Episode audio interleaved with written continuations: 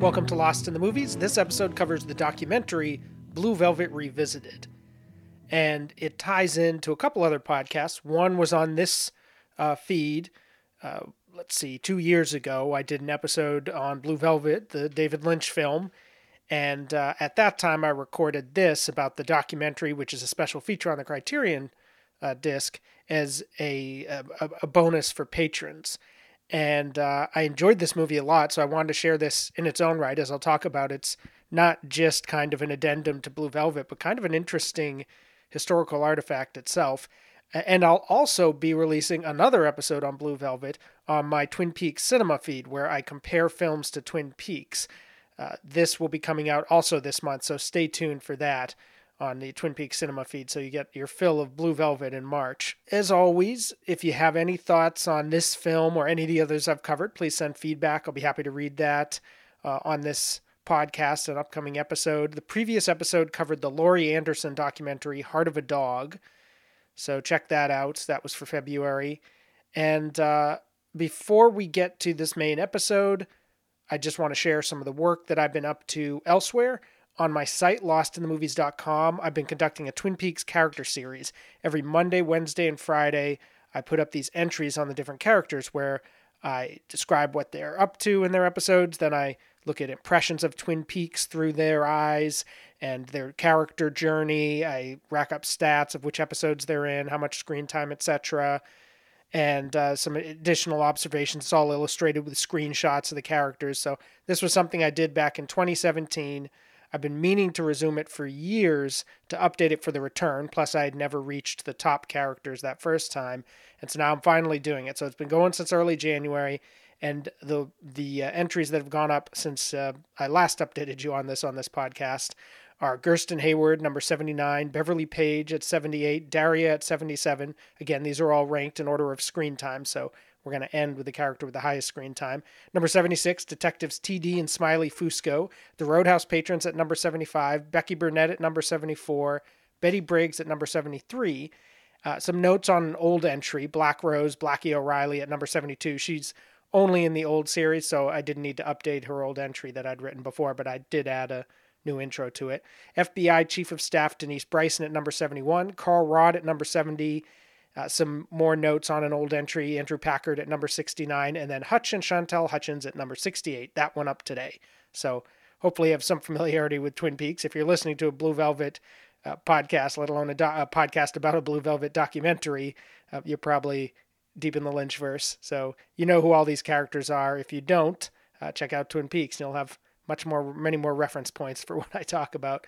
Uh, on my other podcast feeds, on the Twin Peaks Cinema feed, where I've been doing the series The Lynchverse, which will climax with Blue Velvet this month, I covered for number episode number 22 in February Eraserhead, comparing that to Twin Peaks.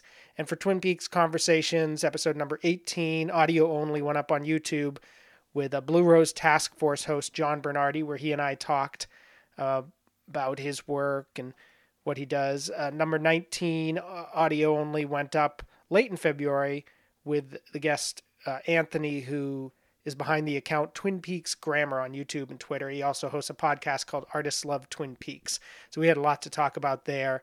And on Patreon, on the $5 a month tier, you can get the back parts of both of those conversations, the Patreon exclusives uh, part two with John Bernardi and part two with Twin Peaks Grammar. For the dollar a month patrons, I published an exclusive advance for the character series as I do every month. It's going to start going weekly soon, where I'm at least a month ahead of uh, whatever's going up at the public. So in this case, I put up character entries for numbers 51, 50, and 47, uh, skipping over some because 49, 48, and 46 were uh, already published characters who don't appear in season three. So they're part of the old 2017 series. But three newer revised entries went up. I won't reveal who the characters are.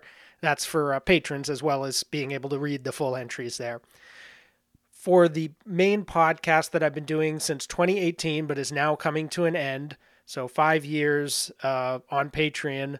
Um, so you know, many of these film reviews have gone public afterwards. A lot of the stuff has never been released publicly, so it's just patron exclusive in that archive.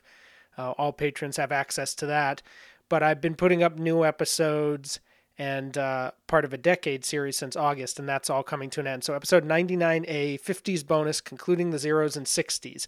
All That Heaven Allows, capsules on Jailhouse Rock, Sweet Smell of Success, From Here to Eternity, Bell Book and Candle, The Manchurian Candidate, Butch Cassidy, The Sundance Kid, The Departed, Mystic River, The Descent, Saw, Idiocracy, Anchorman, Zoolander, Fahrenheit 9/11, archive readings of Some Came Running, Kiss Me Deadly, and Funny Face, and feedback media work updates, including a goofy movie and more.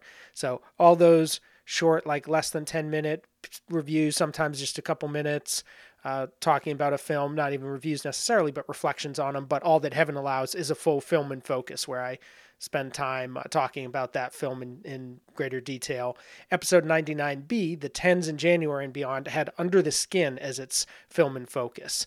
And uh, I talk about the novel there as well. Now, this may actually appear publicly on this feed in a couple months. Usually I wait at least six months after anything goes up on Patreon to share it with the public, but uh, in this case, because I'm probably going to go on hiatus after this season, uh, I thought let's get that in for the public uh, a few months after it's Patreon. So, but there's a lot of other stuff on there that will stay just on Patreon, including the capsules on Jurassic World, Knives Out, American Sniper, Mad Max Fury Road, It Follows, Personal Shopper, The Phantom Thread, Fahrenheit 11.9, Uncut Gems, Gravity Straight Out of Compton, Portrait of a Lady on Fire, The Big Short, Joy, Mother, Fruitvale Station, Carol, The Witch, Hereditary, The Love Witch, Looper, 13th, Snowden, Birdman, Bridesmaids, Baby Driver, The Great Gatsby, John Wick, and archive reading of The Force Awakens and more. So big podcast there. That was one of my biggest. Both of those parts are over three and a half hours long. So lots to dig into there if you're interested. And then finally, for the public, up on Patreon, but available to everybody because they're part of this episode, but they consist entirely of stuff that I'd written before. So no reason to put it behind a paywall were the episode 99 prologue, Zeitgeist Fiction for the Teens 2010s archive, and episode 99 epilogue, A Decade of Olympics for the 2010s archive, reading pieces that I'd written from that decade or about that decade. And uh, also on my site, I have cross posts for the John Bernardi conversation and that belated January Patreon. So that was a big uh, roundup of work. Let's move on from there to Blue Velvet Revisited.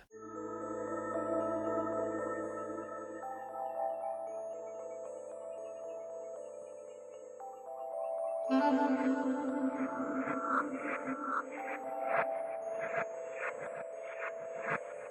they don't stop. And they have all this armor on them, and they're well organized.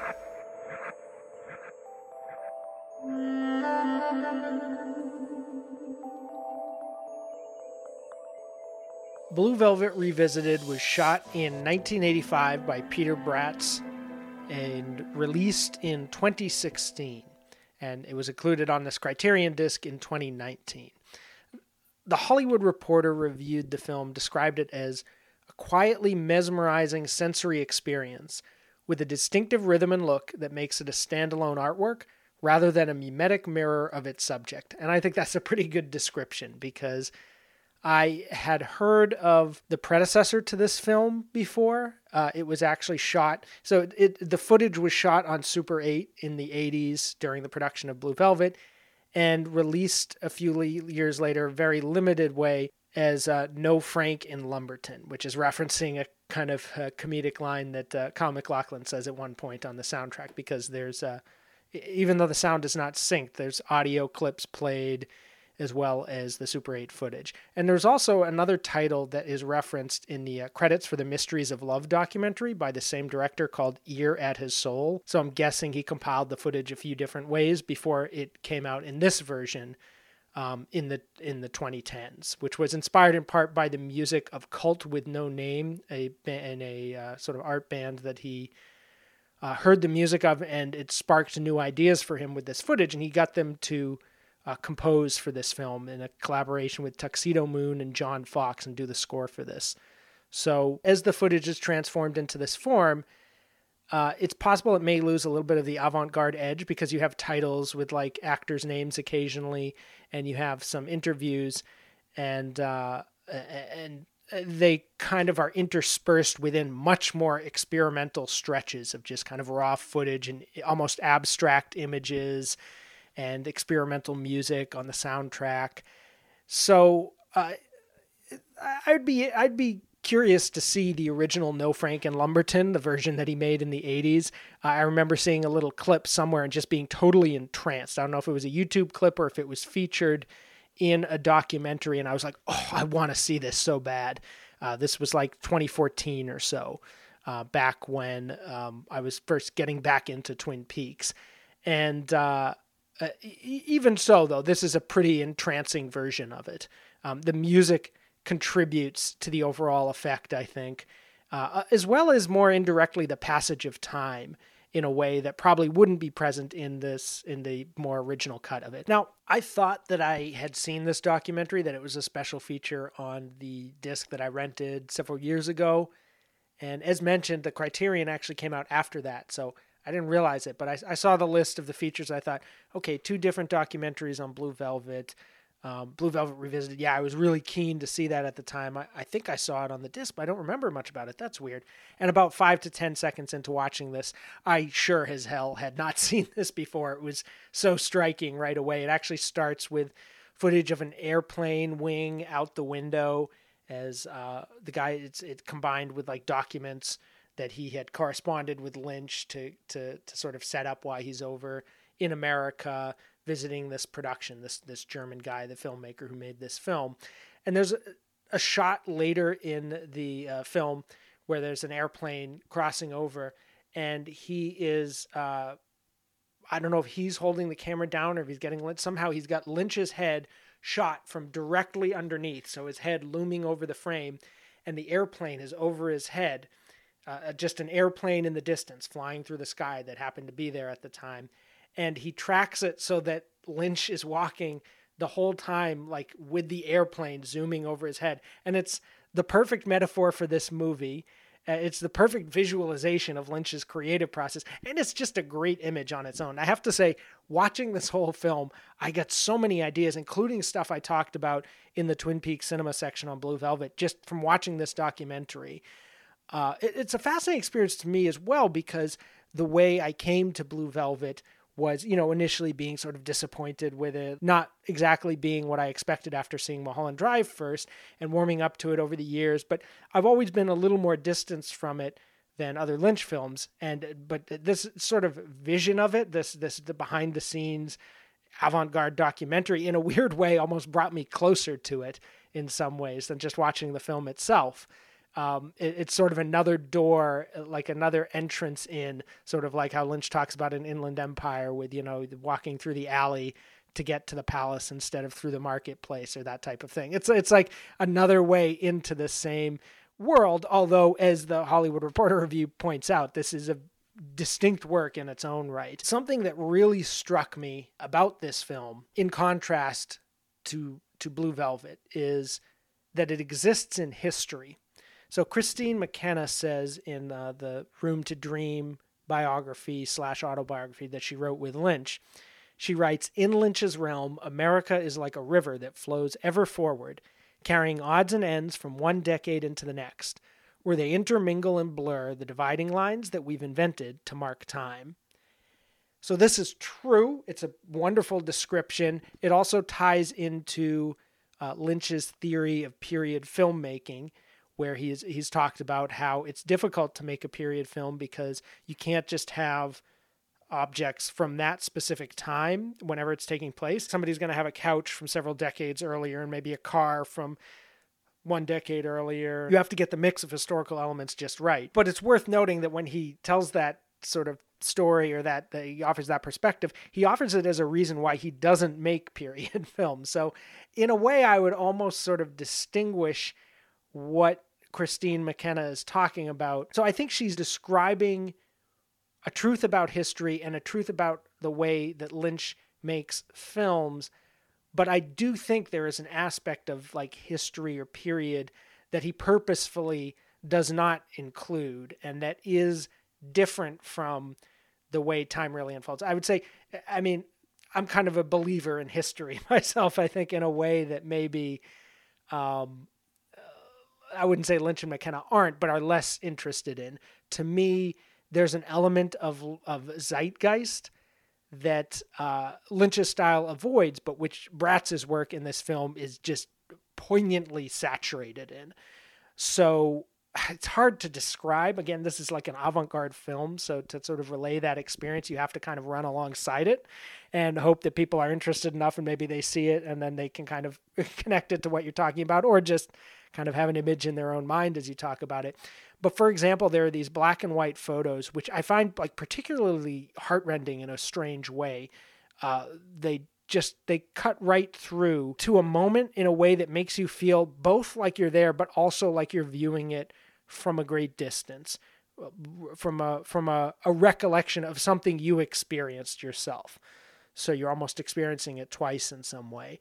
And uh, certainly with the Super 8 footage, like just the gorgeous kind of grungy quality of it is so alive. And they did a beautiful restoration job on it. And again the music too. Like i, I don't want to underrate that aspect because that the music just weaves you through it in this way. Like it's tapping into the kind of uh, it reminds me of how with the twin peaks pilot i always felt like there was this sort of buried emotion throughout it even when the characters are grieving and crying i'm a little distance and then at the end when Julee Cruise starts singing somehow ah there now suddenly what was what was kind of felt at a distance is now right there overwhelming you somehow. So uh, so, so the film is is a really vivid experience in that way and and I also have to say for me personally just watching it I was kind of um uh, how would I put it I was affected by the fact that this was shot in 1985. I was about two years old. I don't remember that time, but this world that they're showing in some ways was my cradle. You know, this was the world that I first came into as a, and and everyone's going to have their own version of that. So that's obviously something that's just personal to me, but it's it's kind of fascinating to think about that watching it and feeling these little tendrils like you're almost smelling it when something pops up like a, a, a, just the way I mean so with Blue Velvet uh, it's purposefully out of time, you know, where they have these kind of 50s elements, but then you have Jeffrey with the little earring and stuff. So it's surreal in a whole different way to watch this documentary and see everybody's got like the mullets and the certain type of like popped collar and like just the look of the 80s while they're in this environment shooting this film. And also, in one way, it makes you appreciate how much Lynch left out like how much he filtered out to get his vision on screen because you see all of the surrounding kind of 80s uh, but the cars i mean that's one thing i don't even because i'm not a big car person i don't really think about cars but the way he chooses the cars in this film and then you look at like the 80s kind of dumpy cars that are that are driving around uh, uh, around the actual set and you're like oh yeah that never would have worked in this way that these old like uh, uh the you know Cadillacs or whatever that they're driving around at various points do. So that's one thing. But then the clothing and the hairstyles and everything, to see what he included and what he left out gives you a new appreciation for the film. But it also, um, it, it also places the film in a way that just somehow makes it more powerful. Like it's rising out of this specific moment in history that this tide that is carrying everybody along. And, and and to again bring it back to kind of that feeling of connection it's like i could see something and be like that's right like i remember very vaguely probably from a few years after this of like people dressing or, or wearing something in a certain way or like a room being designed in a certain way that that relates to this what I, that I'm that I'm seeing.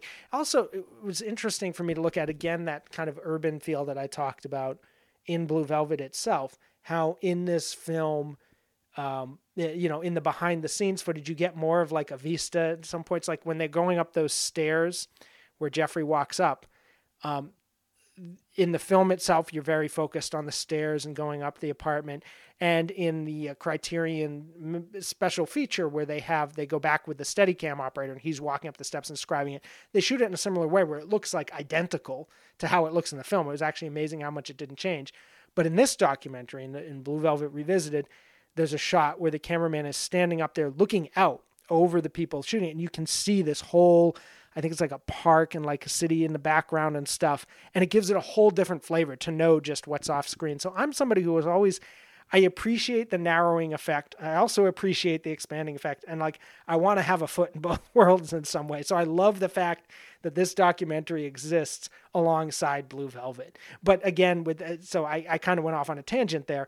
But the fact that it has that kind of urban milieu a little bit that he's walking around, and that was evocative to me as well because it made me was I was kind of thinking about this how I in 1985 I actually lived in New York.